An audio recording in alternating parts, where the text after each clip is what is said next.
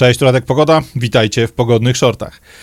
It Never Rains in Southern California. Albert Hammond śpiewał taką piosenkę gdzieś tam głęboko w latach e, chyba 60. czy 70. Ten kawałek dzisiaj usłyszałem e, jadąc samochodem gdzieś tam z jakiejś listy podanej mi przez Spotify'a i w związku z tym zapaliła mi się w głowie lampeczka i przyszła do głowy, przyszedł do głowy temat, który już od kilku dni mam na tapecie, żeby go wam przedstawić, żeby go z wami omówić. E, temat związany właśnie z Kalifornią, z tym miejscem na ziemi, które uważane przez bardzo wielu, nie tylko artystów, nie tylko śpiewaków, uważane jest za taką prawdziwą ziemię obiecaną, że ten kawałek raju, który y, należy się ludziom, który dostał się ludziom, tylko dlatego, że Pan Bóg tworząc właśnie ten fragment kuli ziemskiej, zapomniał, że ludzie mają na, na swoim koncie grzech pierworodny i po prostu dał im wszystko to, co najlepsze.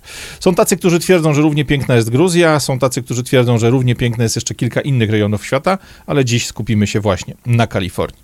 E, Kalifornia to stan, który tak naprawdę swoją, swoje znaczenie uzyskał dość późno, bo mówimy tutaj e, o tym ostatnim geograficznie, patrząc sobie na sposób rozwoju Stanów Zjednoczonych, fragmencie kontynentu, który osadnicy zasiedlający Amerykę e, zajęli tak, po swoje, pod swoje potrzeby. Był też tym fragmentem amerykańskiego kontynentu, który bardzo bardzo mocno był zależny właśnie od wykonania y, połączenia kolejowego pierwszego, które między wschodnim a zachodnim wybrzeżem powstało. Natomiast od początku, od praktycznie samego początku swojego, e, swojego funkcjonowania w takiej, nazwijmy to ogólnie, psychice czy mentalności e, ludzi, którzy Amerykę zasiedlali, Kalifornia zawsze była tą ziemią właśnie obiecaną, bo mimo niebezpieczeństw, mimo tego, że trzeba, żeby tam dotrzeć, przed, przedrzeć się przez góry schaliste, przez prerie, przez tereny naprawdę niegościnne i niefajne, to było wiadomo od samego początku, że jest to miejsce, w którym dużo się dobrego może, może spotkać. Przede wszystkim złoto, e, bo e, ten zwany gold rush, czyli gorączka złota, która na terenie Kalifornii wybuchła, była takim prawdziwą manią, tak jak mania tulipanowa, tak jak parę innych tematów e, gospodarczo, powiedzmy społecznych. Tak właśnie, gorączka złota w Kalifornii sprawiła, że ogromna ilość ludzi na te tereny przywędrowała, idąc na, kompletnie na dziko, z wozami konnymi przez całą Amerykę w poprzek. Oprócz złota, ludzie, którzy dotarli do Kalifornii, zobaczyli też wiele innych wartościowych elementów, które ten stan, który ten kawałek ziemi charakteryzują. Przede wszystkim fantastycznie żyzne i fantastycznie przyjazne dla rolnictwa doliny, szczególnie tutaj e, Kalifornia Południowa, miejsca, w których przez praktycznie cały rok można spokojnie hodować i zbierać warzywa, zbierać owoce. Generalnie rolnictwo na terenie właśnie tych żyznych kalifornijskich dolin to jest coś, co jest absolutnym atutem tego miejsca. E, Atutem jest też najlepsza pogoda na świecie, z tego co ludzie mówią. Tu dla Was taka informacja. Średnia temperatura przez cały rok w Polsce, wieloletnia, jest około w granicach 9,5 stopnia Celsjusza. Kalifornia tą średnią temperaturę ma na poziomie 15 stopni. 15 stopni temperatura idealna do praktycznie każdego typu e, działalności człowieka, zarówno e, do działań rolniczych, jak i do wszelkiego rodzaju tematów związanych z handlem i tak dalej. Kalifornia osłonięta jest od prerii amerykańskich górami skalistymi, więc nie docierają tam huragany e, czy tornada. Jest terenem, który jest fantastycznie zasilany w wodę przy pomocy deszczy, które są nanoszone od e, wschodu, czy tam, przepraszam, od zachodu w tym wypadku, e, od Oceanu Spokojnego. Miejsce, które naprawdę udało się Panu Bogu, jeśli chodzi o miejscówkę do tego, żeby cywilizacja, żeby kultura mogła się rozwijać. Jak popatrzymy sobie właśnie na te warunki pogodowe, na te warunki dla rolnictwa, warunki dla osiedlania się ludzi, no to można powiedzieć, ok, pod względem średniej temperatury Kalifornia jest porównywalna z Grecją czy Libanem, takimi miejscami, które dla nas są powiedzmy trochę bliższe, trochę łatwiejsze do zrozumienia, zrozumienia, czy z Portugalią. Natomiast Kalifornia ma znacznie lepsze ziemie, ma znacznie żyźniejsze tereny, e, zimy są łagodniejsze, przez to, że właśnie ogromny ocean, największy na świecie zbiornik wodny jest tuż za progiem. To wszystko sprawia, że ten teren naprawdę jest picobello, dlatego żeby funkcjonowali w nim ludzie. No i to widać w wynikach gospodarczych. Jeśli popatrzymy sobie na całe Stany Zjednoczone, Kalifornia jest numerem jeden, jeśli chodzi o tą siłę gospodarczą pojedynczych stanów. Ok, pamiętajmy cały czas, że stan amerykański to jest tak jak u nas kraje w Europie, a wiele z nich jest większych niż europejskie kraje tej średniej wielkości. E, natomiast Kalifornia jako stan jest właśnie numerem jeden, jeśli chodzi o siłę gospodarczą w całych Stanach Zjednoczonych, a gdyby wyjąć ją E, czysto statystycznie, gdyby wyjąć ją ze Stanów Zjednoczonych i potraktować jako osobne państwo, to byłaby piątą gospodarką świata. Po Stanach, oczywiście liczonych razem z Kalifornią, jako tylko właśnie statystyczna zabawa, po Stanach Zjednoczonych, Chinach, Niemczech i Japonii Kalifornia byłaby tą piątą najsilniejszą gospodarką świata. Całkowity mm, e, PKB, mm, czyli wartość tej gospodarki liczona takimi prostymi statystycznymi metodami samej Kalifornii to jest około 3 biliony amerykańskich dolarów i tu nie ma pomyłki w przekładaniu cyfr z, czy liczb z angielskiego na polski. 3 biliony dolarów to sama Kalifornia. Dla porównania całe PKB Polski to jest około 700 miliardów dolarów. To jest czterokrotnie mniej. Mamy w tym momencie pojęcie na temat tego, skąd y, są takie wielkie różnice, jak wielka różnica w standardzie życia, w zamożności, w ilości pieniędzy takich do wydania dla amerykańskich, kalifornijskich obywateli w porównaniu z Polską to wynika między innymi z tych wartości. E, co jest największą siłą tak naprawdę kalifornijskiego przemysłu? Oczywiście te branże, co, które nam się natychmiast kojarzą z Kalifornią, z Doliną Krzemową, e, czyli mamy tam Apple'a, mamy tam Facebooka, mamy tam praktycznie Twittera, te wszystkie największe firmy cyfrowe świata, one generują ogromne przychody, nie mając praktycznie żadnych kosztów poza kosztami mm, osobowymi ludzi, jakimiś biurami, e, plus hardwarem, infrastrukturą IT. W porównaniu do tradycyjnych biznesów, takich jak, nie wiem, huty stali, jak linie kolejowe inne tego typu biznesy, biznesy tradycyjne, te jeszcze powiedzmy z tłem czy z korzeniami w XIX wieku, czy na początku, lat, e, na początku wieku XX, te biznesy internetowe, te biznesy oparte właśnie o IT mają super niskie koszty, bardzo wysokie zyski, no więc też siła takich przedsiębiorstw i zamożność, która z tego wynika, jest absolutnie kosmiczna. Ale Kalifornia to nie tylko czysty biznes, to też ten biznes, który kojarzy się zupełnie, zupełnie inaczej. E, jeśli oglądaliście bardzo fajny serial e, o nazwie There Will Be Blood na platformie płatnej jednej z drugą, e, to ten serial nie rozgrywa się w Teksasie, który jakby odruchowo dzięki takim filmom jak Dynastia, dzięki takim filmom wszelkiego rodzaju właśnie tematy związane z życiem e, ludzi z branży ropnej z Teksasu, e, ten film There Will Be Blood rozgrywa się właśnie w południowej Kalifornii, w miejscach, w których do dziś wydobywa się gaz i ropę naftową. Jeśli chodzi o samą pozycję na terenie Stanów Zjednoczonych, Kalifornia kiedyś była stanem numer 3 po Teksasie i bodajże Montanie, jeśli chodzi o wydobycie o wydobycie ropy. E, w tej chwili, czy właściwie przez ostatnie kilka lat, odkąd mocno ruszyły wydobycia gazu łupkowego i ropy z łupków na terenie Stanów, ta pozycja Kalifornii z numeru trzeciego spadła na, na pozycję siódmą, natomiast Kalifornia nadal jest numerem trzecim, jeśli chodzi o rafinację ropy, czyli nie tylko potrafią tą ropę wyciągnąć z podziemi, ale mają też na swoim terenie rafinerię, niektóre rozmieszczone bardzo ciekawe w terenie, no bo tam o płaski teren nie jest za łatwo. Natomiast y, Kalifornia tę ropę nie tylko wydobywa, ale też przetwarza na paliwa, na plastiki, na wszelkiego rodzaju komponenty czy składniki, z których później korzysta medycyna, rolnictwo, te wszystkie branże, które e, według Rockefellerowskiego pomysłu są oparte właśnie o e, wszelkiego rodzaju produkty ropopochodne, e, ale też co jest bardzo ważne, oprócz tego, że Kalifornia jest wielkim producentem ropy, producentem gazu, jest też ogromnym ich konsumentem. Jak popatrzymy sobie na dane Kalifornijskiego Instytutu Energii, czy w ogóle dane związane właśnie ze statystyką zużycia energii w Stanach Zjednoczonych, to okazuje się, że Kalifornia jest numerem jeden, jeśli chodzi o, no i tu ciekawe, informacja dla zielonych kmerów, numerem jeden, jeśli chodzi o zużycie paliwa lotniczego. No sorry, mamy Hollywood, mamy Dolinę Krzemową, mamy centralę wielkich koncernów, więc trudno się dziwić, wszystkie te firmy, wszystkie te osoby, które tam siedzą sobie, mają po jednym, a czasami więcej niż jeden, prywatny samolot. Y, tych samolotów rejsowych, które do Kalifornii muszą docierać i z nich wracać, też jest cała masa. Y, Kalifornia też jako obszar położony zaraz na, na krawędzi kontynentu obsługuje wszelkiego rodzaju loty daleko, dalekobieżne, połączenia z Australią, połączenia z Azją całą, z Nową Zelandią, wszelkiego rodzaju połączenia z Japonią, z Chinami i tak dalej. Bardzo często to właśnie w miastach kalifornijskich, takich jak Los Angeles czy San Francisco, te samoloty lądują.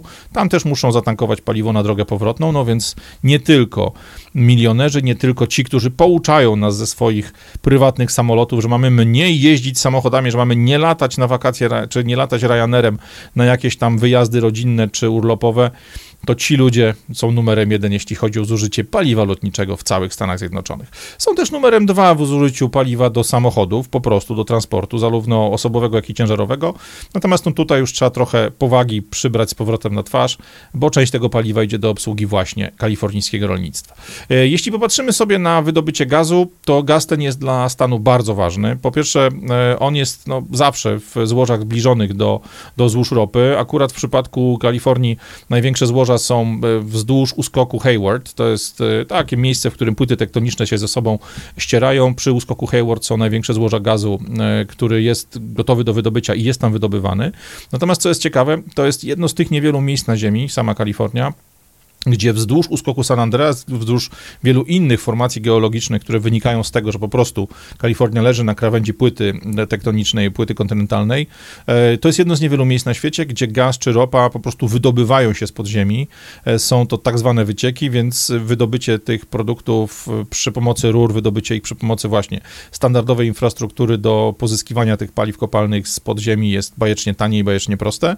E, I to jest temat, który Kalifornijczycy bardzo dobrze wykorzystują, bo mimo tego, że chwalą się wszemi wobec jako najbardziej ekologiczna społeczność e, na świecie, że prawie połowę swojego zużycia energii pokrywają e, OZE, pokrywają wszelkiego rodzaju metodami właśnie związanymi z paliwami odnawialnymi, ze źródłami odnawialnymi, e, to głównie jest elektrownia są to elektrownie wiatrowe, trochę wody, trochę słońca, to pozostały ten bilans energetyczny, czy resztę bilansu energetycznego wypełniają im właśnie elektrownie gazowe. 42% e, zapotrzebowania Kalifornii w energię jest opokrywane gazem, który jest wydobywany lokalnie. E, jest odrobina atomu, tam niespełna 10% e, zapotrzebowania pokrywane jest atomem. Natomiast to, czego kalifornijscy ekoterroryści, ekomagowie, ekopropagandziści nie mówią, no nie mówią tego, że jeżeli jest trochę słabiej z wiatrem, to Kalifornia musi sobie kupować 20, 25, a nawet 35% energii z pozostałych stanów, z miejsc, w których to energię pozyskuje się ze spalania ropy naftowej, ze spalania węgla, e, ze spalania gazu pochodzącego z innych źródeł. Także tu ten bilans energetyczny jest pokazywany w taki sposób, jak oni chcą, a nie do końca w taki sposób, jakby należał.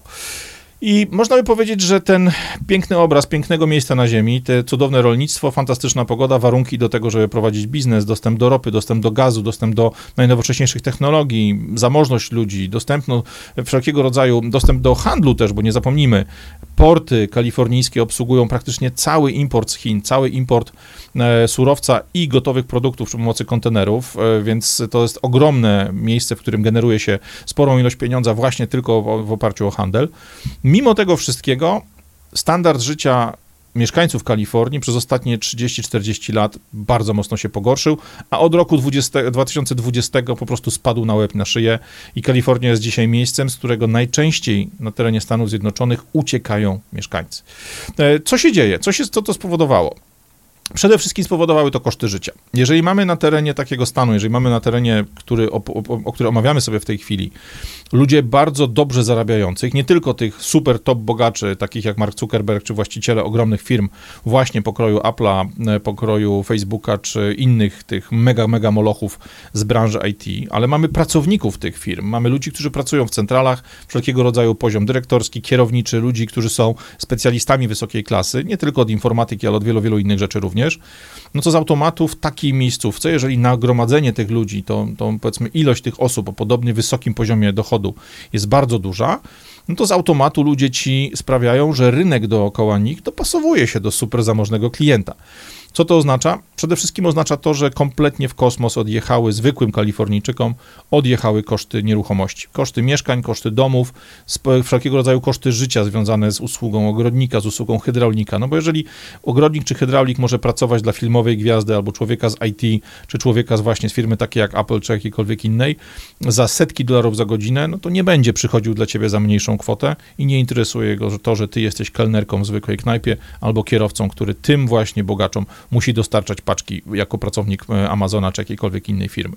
Koszty życia w e, Kalifornii są wariackie. Jest to stan o najwyższych podatkach w Stanach Zjednoczonych, o najwyższych kosztach nieruchomości, zarówno jeśli chodzi o wynajem, jak i e, zakup nieruchomości komercyjnej, czy handlowej, czy mieszkalnej, nie ma tu znaczenia, to jest najdroższy kraj, ale dzięki temu, czy przez to właściwie, przez to, że ludzie, którzy są poniżej tego złotego wianka mm, Towarzystwa Wzajemnego Zaufania, tych najbardziej zamożnych, w Kalifornii bardzo mocno rozwinęła się przestępczość.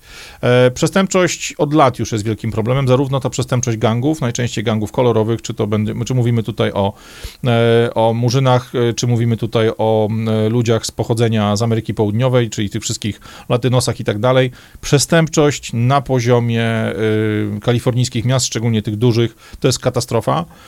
Co więcej, przez ostatnie kilka lat ze względu na celowe działania kalifornijskich władz, tutaj głównie e, ekipa mm, mm, gubernatora Newsoma kłania się nam w pas, przez celowe działania, które były całkowicie przeciwne interesowi zwykłych Kalifornijczyków, zwykłych mieszkańców Kalifornii, doprowadzono przepisami administracyjnymi, tymi przepisami lokalnymi, e, generowanymi przez e, właśnie gubernatora i ludzi, którzy rządzących poszczególnymi miastami czy poszczególnymi hrabstwami, do sytuacji całkowicie kuriozalnej, sytuacji, w której dziś jeżeli masz ochotę zabrać sobie coś ze sklepu, nieważne czy jest to sklep spożywczy, czy luksusowo, chodzi ci o luksusową torebkę, czy chodzi ci o jakiś sprzęt elektroniczny, nie ma to znaczenia. Więc jeśli masz ochotę na jakiś produkt, który jest wart choć centa mniej niż 1000 dolarów, to po prostu wchodzisz sobie do sklepu i go zabierasz i nikt nic ci nie zrobi. Dlaczego się tak dzieje? No dlatego, że kalifornijskie władze podjęły decyzję, że żeby pomóc ludziom, którzy są przez wredną policję bardzo mocno napastowani, molestowani, w ogóle traktowani jak ostatnie bydło, jak ludzie, którzy właściwie jak nie ludzie, no to trzeba tym ludziom ulżyć, podnosząc próg, od którego kradzież ze sklepu jest traktowana jako wykroczenie, a nie przestępstwo. Czyli nie, nie jesteś ścigany z tych poważnych paragrafów, jesteś ścigany e, zwykłym postępowaniem e, o dużo, dużo niższej randze, dużo mniej egzekwowanym przez policję i tak dalej. Co jednak jest bardzo ważne. W ciągu ostatnich kilku tygodni pojawiła się jeszcze jedna dużo bardziej wredna i dużo bardziej niszcząca zmiana. Tą zmianą jest wprowadzenie kary dla osób, które w takiej kradzieży chcą przeszkodzić. Jeśli nie jesteś sklepowym ochroniarzem, jeśli nie jesteś policjantem, jeżeli nie jesteś osobą, która jest z pozycji prawa przewidziana, czyli nie jest zadaniowana do tego, aby zapobiegać kradzieżom, aby zapobiegać przestępstwom czy wykroczeniom, to jeżeli spróbujesz przerwać taką kradzież albo zatrzymać osobę, która z takim towarem chce uciec z twojego sklepu, czy ze sklepu, w którym pracujesz, to jemu do 1000 dolarów grozi tylko i wyłącznie niewielka kara wynikająca z tego, że popełnia wykroczenie, a nie przestępstwo. Za to ty za próbę ograniczenia wolności tego człowieka trudnego, w trudnej sytuacji, możesz dostać nawet 18 tysięcy dolarów kary. 18 tysięcy dolarów dzisiaj to jest prawie 100 tysięcy złotych kary za to, że próbujesz zapobiec przestępstwu, czy tam, przepraszam, wykroczeniu, że próbujesz zapobiec kradzieży, nawet jeśli to jest twój sklep, a ten 1000 dolarów, który wychodzi właśnie przez drzwi, nie będzie pokryty przez firmę ubezpieczającą twój biznes.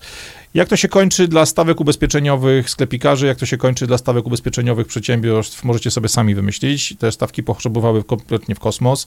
Masa sieci handlowych, masa firm zajmujących się właśnie handlem, drobnymi usługami wynosi się z Kalifornii, a przede wszystkim wynosi się z dużych miast, bo w tych mniejszych miasteczkach jest ten porządek jakiś tam w miarę jeszcze utrzymany.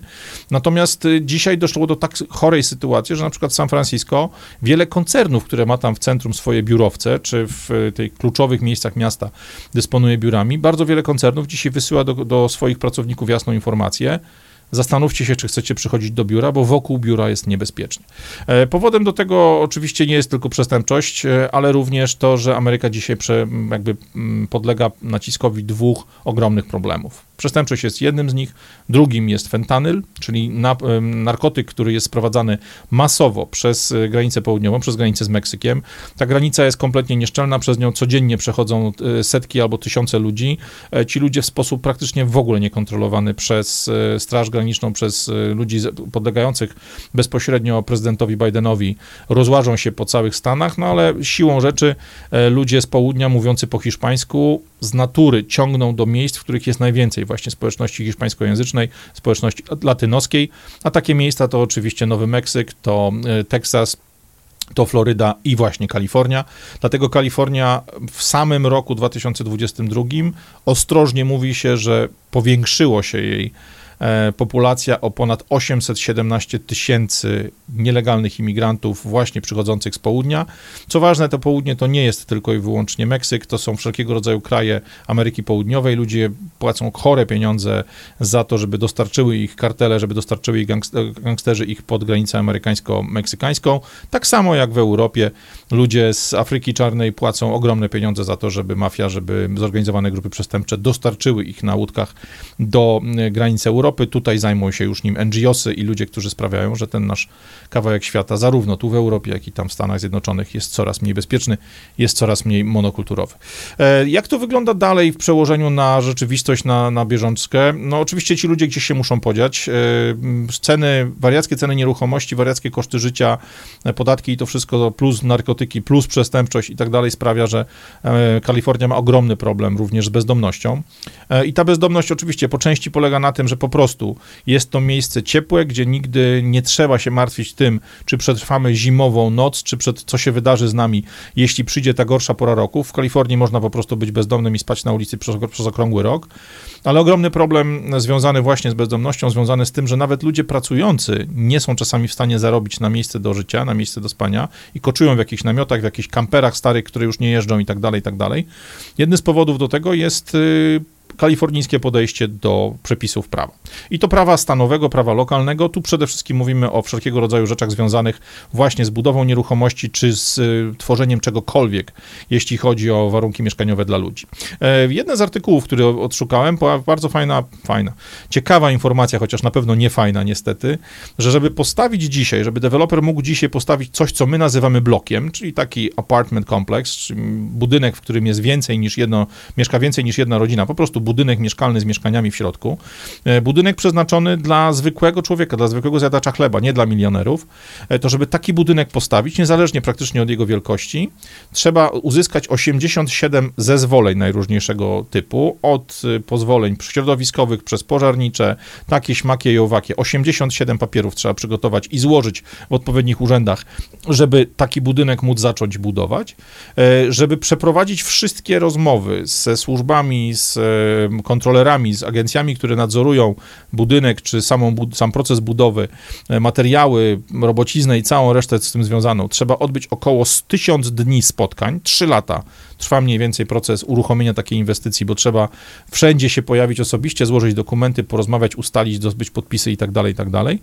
I samych opłat za przeprowadzenie takiej procedury właśnie dopuszczenia budowy nowego budynku mieszkalnego, samych opłat stanowych, samych opłat na poziomie tej administracji zupełnie papierowej, która nic nie wnosi, która nic nie daje do budowy, e, takiego inwestora czeka między 50 tysięcy, a nawet 500 tysięcy dolarów, w zależności od tego, jak duży jest to obiekt, czy ma jakąś dodatkową infrastrukturę, na przykład, nie wiem, swoje zasilanie, swoje, swój prąd i tak dalej, i tak dalej, i tak dalej.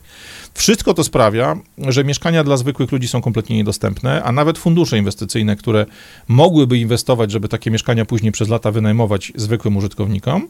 Nawet fundusze bardzo często tego tematu nie podejmują, no bo w innych stanach, takich jak Teksas, takich jak Floryda, gdzie po prostu jest normalni ludzie siedzą w administracji, dużo taniej, dużo sensowniej, dużo szybciej można postawić inwestycję, która zacznie przynosić pieniądze.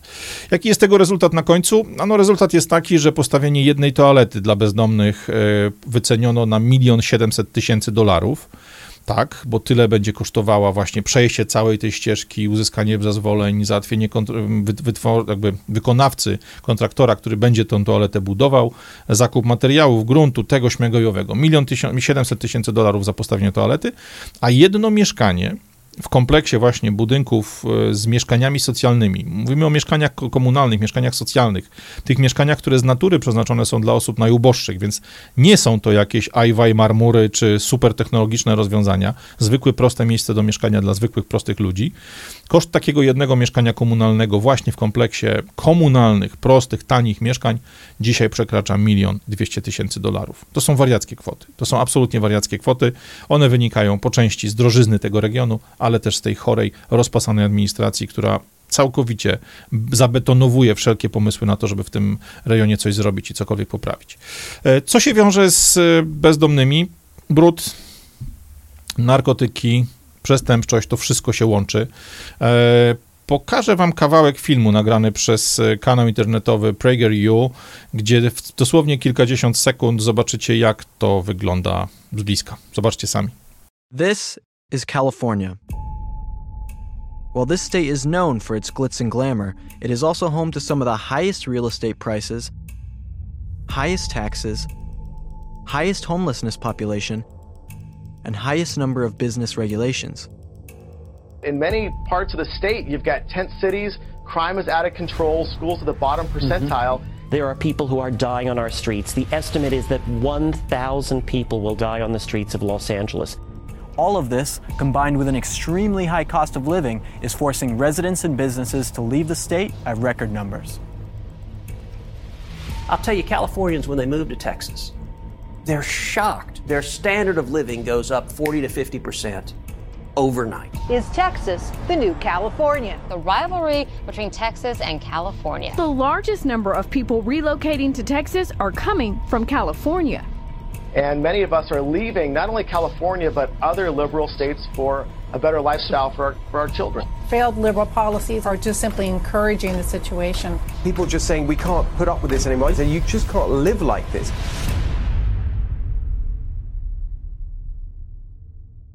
Nie fajnie, prawda? E, ja nie ukrywam, że takie obrazki naprawdę są przerażające, bo gdy oglądamy sobie zdjęcia Kalifornii z lat 80., czy nawet początku lat 2000, to wygląda to zupełnie inaczej.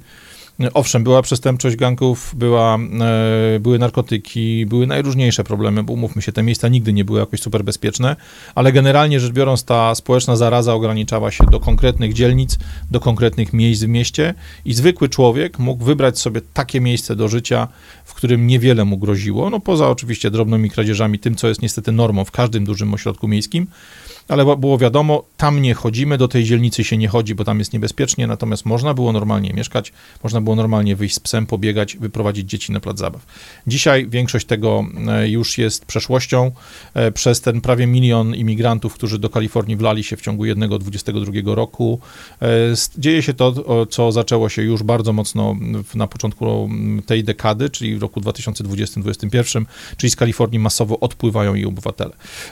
Jeden z dziennikarzy dziennikarzy, komentatorów, którzy ten proces odpływu Kalifornijczyków do innych miejsc e, powiedział wprost, że Kalifornia traci rocznie około pół miliona swoich obywateli, e, którzy wybierają exit by U-Haul all hers, czyli wychodzą ze stanu albo przy pomocy U-Haula. U-Haul to jest taka firma, która wypożycza busy do przeprowadzek albo przyczepy do przeprowadzek, więc wynajmują sobie busa i wyprowadzają się z całym swoim dobytkiem. Hairs to nic innego niż karawan, czyli część z tych 500 tysięcy obywateli przenosi się po prostu na tamten świat y, przez, przy pomocy karawanu. Kalifornia ma wielki problem. Kalifornia traci dzisiaj ludzi właśnie tych średnio zarabiających, tych, którzy byli no, tą klasą średnią, budującą całą zamożność tego stanu, całą sprawność tego stanu. Zostają super superbogacze i zostają ludzie z samych nizin, z samych dolin, którzy nic nie mają, którzy nic nie mają do stracenia. Pojawia się pytanie takie zupełnie naturalne, co na to kalifornijskie elity? Przede wszystkim te elity dzielą się na dwie części tych, którzy zostają i tych, którzy zwiewają. Tak, bo zwiewają ci, którzy otworzyli w Kalifornii biznes, zrobili tam wielkie pieniądze, no i dzisiaj, kiedy zrobiło się nieprzyjemnie, tup, tup, tup, sprytnym kroczkiem znikają głównie do Teksasu, głównie na Florydę, w parę jeszcze innych miejsc w Stanach Zjednoczonych, ale co ciekawe, e, ludzie z najbardziej niebieskiego, z najbardziej demokratycznego, czy tam zarządzanego przez demokratów, najbardziej lewackiego, najbardziej zindoktrynowanego, najbardziej ekoświrniętego stanu uciekają w te miejsca, gdzie rządzą rządzą republikanie, gdzie jest mocno konserwatywny klimat, gdzie polityka nie zwariowała jeszcze całkowicie na zielonym, tęczowym i kolorowym punkcie, uciekają w te miejsca i co? I natychmiast zaczynają domagać się tych samych przepisów, które w ich stan doprowadziły do stanu całkowitej ruiny, do stanu całkowitej upadłości. Głosują na ludzi, którzy głoszą te same poglądy, którzy głoszą te same pomysły, które ich własny dom, jeszcze przed chwilą opuszczony, doprowadziły do stanu całkowitej, całkowitej kaszany, całkowitej niezdatności do spożycia. E, to właśnie y, kalifornijskie elity były bardzo mocno za pomysłami typu BLM, kiedy właśnie czarnoskóra ludność domagała się reparacji za niewolnictwo, domagała się najróżniejszych postulatów, nazwijmy to socjalnych, w imię tego, co 200 lat temu czy 150 lat temu robiono ich przodkom, e, to tam Gavin Newsom, gubernator, który mimo covidowych lockdownów cudownie bawił się na imprezach, ma z tego tytułu zdjęcia zrobione, miał cały czas zrobione świeże włoski i tak dalej, i tak dalej. To ten człowiek dzisiaj przez właśnie tych Kalifornijczyków, zarówno tych, którzy zostali, jak i tych, którzy wyjechali, jest mocno promowany na stanowisko prezydenta, do kandydatury, będzie kandydował na prezydenta w wyborach w 2024 roku. E, mimo tego, że jest to człowiek, który między innymi bardzo mocno poparł hasła typu defund the police, czyli zabierzmy pieniądze policji, zlikwidujmy policję wręcz w pewnych miejscach. Na kanale jest już materiał na ten temat przygotowany z głębokiego archiwum właśnie po to, żeby dawał nam szerszy obraz tego, co się w Stanach dzisiaj dzieje. E, co jednak najgorsze, ci ludzie oprócz e, tych zmian powiedzmy politycznych domagają się też tego, żeby idiotyczne kalifornijskie przepisy właśnie związane z, budowla, z budowlanką, związane z prowadzeniem biznesu, te wszystkie przepisy podatkowe, przepisy socjalne, E, wszelkiego rodzaju świadczenia socjalne, finansowe, które są wypłacane w Kalifornii i są jednym ze źródeł problemów, które ten stan pogrążają, żeby te wszystkie przepisy wprowadzać nie tylko e, na terenie miejsca, gdzie sami żyją, ale żeby wprowadzić je w całych Stanach. Tu oczywiście bardzo popularne jest podejście NIMBY.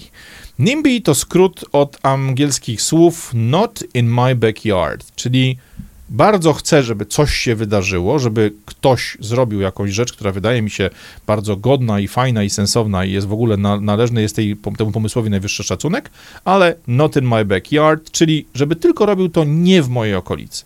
To dotyczy najróżniejszych pomysłów. Zróbmy spalarnię śmieci, bo ona jest bardzo ekologiczna, ale nie w mojej dzielnicy, nie w moim miasteczku, bo to zepsuje wartość naszych gruntów.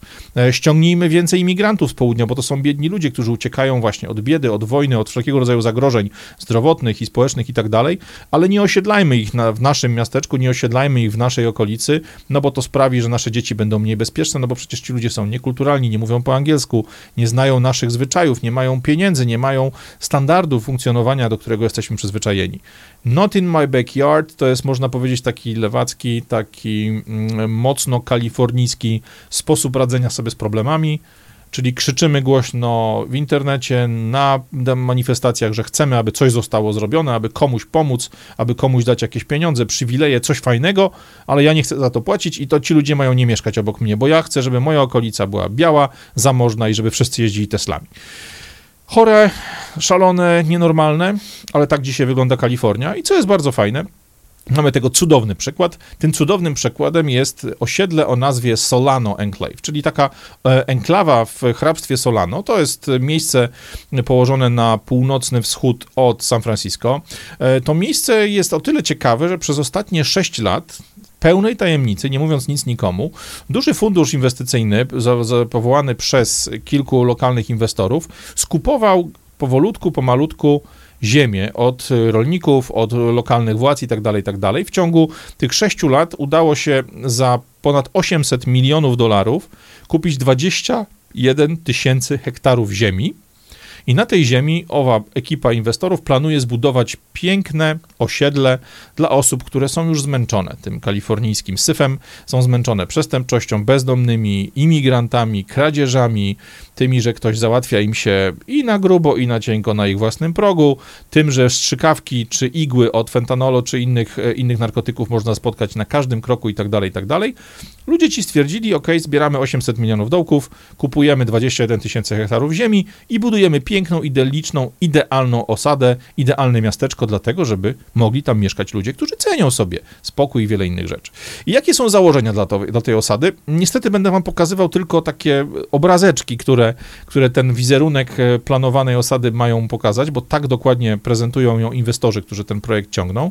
E, ta idylla ma składać się z kilku elementów. Przede wszystkim ma to być safe and walkable neighborhood, e, czyli ma to być bezpieczne i możliwe do mm, maszerowania, możliwe do poruszania się na piechotę e, otoczenie. Ma to być, mają to być dzielnice, mają to być miejsca, w których można funkcjonować bez samochodu. Jeśli ktoś z Was był w Stanach, w Kanadzie, w tych miejscach, które właśnie w tym amerykańskim stylu funkcjonują, wiecie, że amerykańskie osiedla zarówno w centrach miast, jak i na przedmieściach najczęściej w ogóle nie są dostosowane do normalnego człowieka poruszającego się piechotą. Tam mamy szerokie pasy do jazdy samochodem, mamy miejsca parkingowe wzdłuż krawężników, na których ten samochód można zaparkować. O chodnikach myśli się bardzo rzadko, dopiero w niedawno. O tym, że ktoś może chcieć pobiegać, wyjść z psem, pojeździć rowerem, w ogóle się nie myśli. Więc ten walkable neighborhood to jest jeden z takich haseł, kluczy które dzisiaj bardzo mocno nakręcają wyobraźnię osób, które szukają nowego miejsca do życia, bo to walkable neighborhood jest takim, takim świętym gralem, czymś, czego w, w amerykańskich e, przedmieściach praktycznie nie ma. E, ci ludzie domagają się też, czy planują też stworzyć lokalne miejsca pracy, aby nie trzeba było z tego Solano dojeżdżać autostradą do centrum San Francisco, stać w korkach na mostach, płacić e, myto na drogach i wiele, wiele innych rzeczy. Oni chcą, żeby na miejscu była lokalnie dostępna praca dla mieszkańców tego pięknego, idyllicznego osiedla, żeby w tym był transport publiczny, który w Stanach znowu jest wielką rzadkością, bo całe, miasta są postawione głównie na samochodach osobowych, którymi pojedyncze osoby przemieszczają się na bardzo duże odległości. Mówi się też o tym, że do tego mm, osiedla trzeba wyremontować i zmodernizować drogę. No, tak bardzo są ekologiczni w swojej małej enklawie, że oczywiście swoimi słowami ważącymi 2 tony, czy tam 2,5 tony i mającymi 5,5 metra chcą wygodnie i bezpiecznie dojeżdżać do innych miejsc i tam swoimi wielkimi samochodami załatwiać swoje sprawy. Klasyczna hipokryzja, klasyczne podejście not in my backyard, które tego typu ludzie właśnie prezentują. E, co jest ciekawe w tych wszystkich e, założeniach, w tych wszystkich elementach, mimo tych wszystkich pięknych informacji, tego jak cenią ci ludzie ciszę, naturę, możliwości jeżdżenia rowerem, biegania, spacerowania itd., tak itd., tak to wprost w planach tego miejsca jest jasna informacja, że domagają się i będą robić wszystko, aby amerykański rząd nie zabrał im z terenu, który kupili, amerykańskiej bazy Travis Air Force. Oni twierdzą, że ta baza jest nie tylko gwarantem bezpieczeństwa kraju, no bo przecież jest super ważna, jeśli chodzi o bezpieczeństwo kraju. E, mówimy o kraju, który raczej napada niż musi się bronić. E, to ta baza jest też bardzo ważnym elementem e, ich lokalnej społeczności. No, mówiąc, czytając między wierszami, mówimy wprost, wojsko dobrze płaci. Pewnie wśród naszych inwestorów jest sporo, sporo oficerów, sporo ludzi, którzy z wojskiem są związani, albo do wojska dostarczają uzbrojenie i tak dalej. Są członkami tego Military Industrial Complex, o którym też już na kanale był film.